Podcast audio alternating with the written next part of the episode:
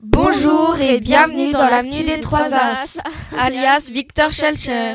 Aujourd'hui, nous avons l'honneur d'accueillir une intelligence artificielle pour tenter de la comprendre. Bonjour ChatGPT, peux-tu me présenter en quelques mots de manière simple pour qui travailles-tu? Bonjour, je suis ChatGPT, un modèle de langage développé par OpenAI. Je suis ici pour répondre à toutes sortes de questions et vous aider dans vos tâches quotidiennes. Je suis formé sur une grande quantité de données et je peux fournir des informations sur de nombreux sujets, aider à la résolution de problèmes, donner des conseils, ou simplement engager une conversation amusante. J'essaie d'utiliser mon apprentissage pour vous aider de la manière la plus précise et utile possible. N'hésitez pas à me poser des questions.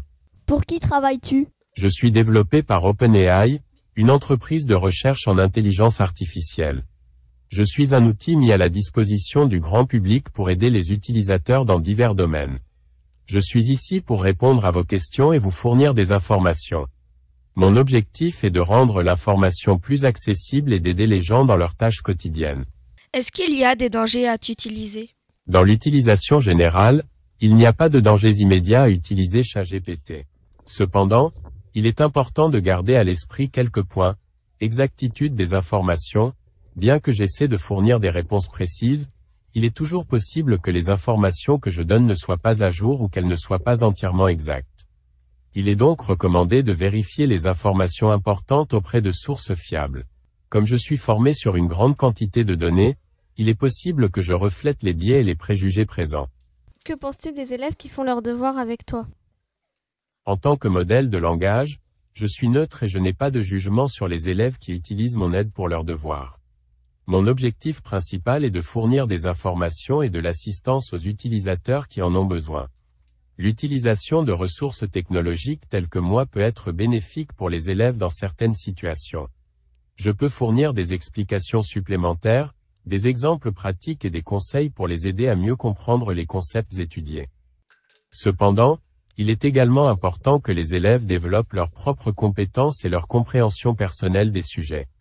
Utiliser un modèle de langage comme moi pour obtenir des réponses directes peut être utile, mais il est essentiel de compléter cela par des recherches supplémentaires, des discussions en classe et des interactions avec les enseignants. Il est également important de respecter les directives et les politiques de l'établissement scolaire concernant l'utilisation des ressources technologiques pour les devoirs.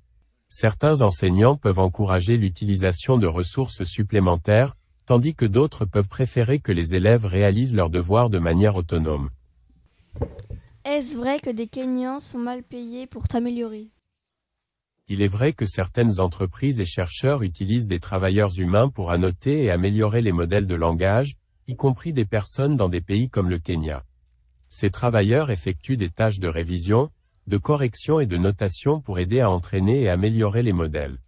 Cependant, il est important de noter que je suis une représentation du modèle de langage GPT-3 développé par OpenAI, et je n'ai pas d'informations spécifiques sur les politiques de rémunération ou les conditions de travail des travailleurs qui contribuent à mon amélioration. Est-ce que tes informations sont fiables? En tant que modèle de langage, je fais de mon mieux pour fournir des informations précises et fiables. Je suis entraîné sur une vaste quantité de données provenant de diverses sources, y compris des articles, des livres et d'autres documents disponibles publiquement. Cependant, il est important de noter que je ne peux pas garantir à 100% l'exactitude de toutes les informations que je fournis. Les données sur lesquelles je suis formé peuvent contenir des erreurs ou des biais. Quel conseil simple donnerais-tu pour détecter qu'un texte est généré par toi? Voici quelques conseils simples qui peuvent vous aider à détecter si un texte a été généré par un modèle de langage comme moi. Répétitions inhabituelles les modèles de langage peuvent parfois produire des répétitions de mots ou de phrases de manière peu naturelle.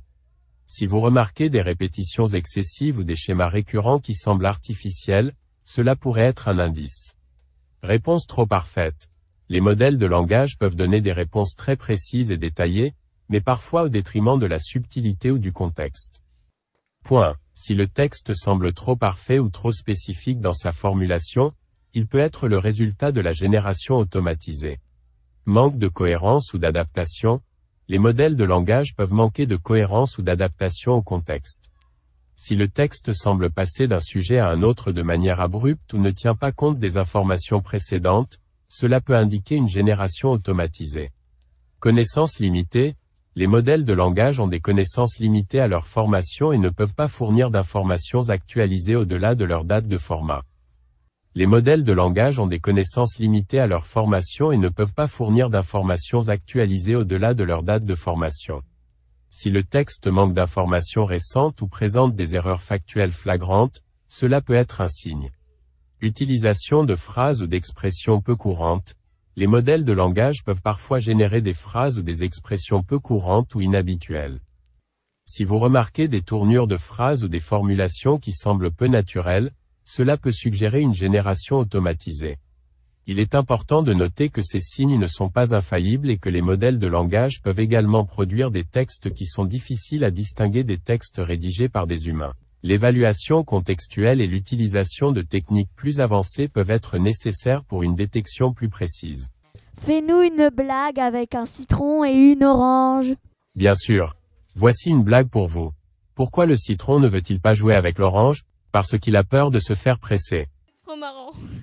Une autre blague avec un collégien et un canard. Bien sûr. Voici une autre blague pour vous. Pourquoi le collégien a-t-il amené un canard à l'école? Je sais pas. Parce qu'il voulait passer le canardé avec brio. Il a rend mort de rire. Merci à vous chers élèves du collège Victor Schulcher.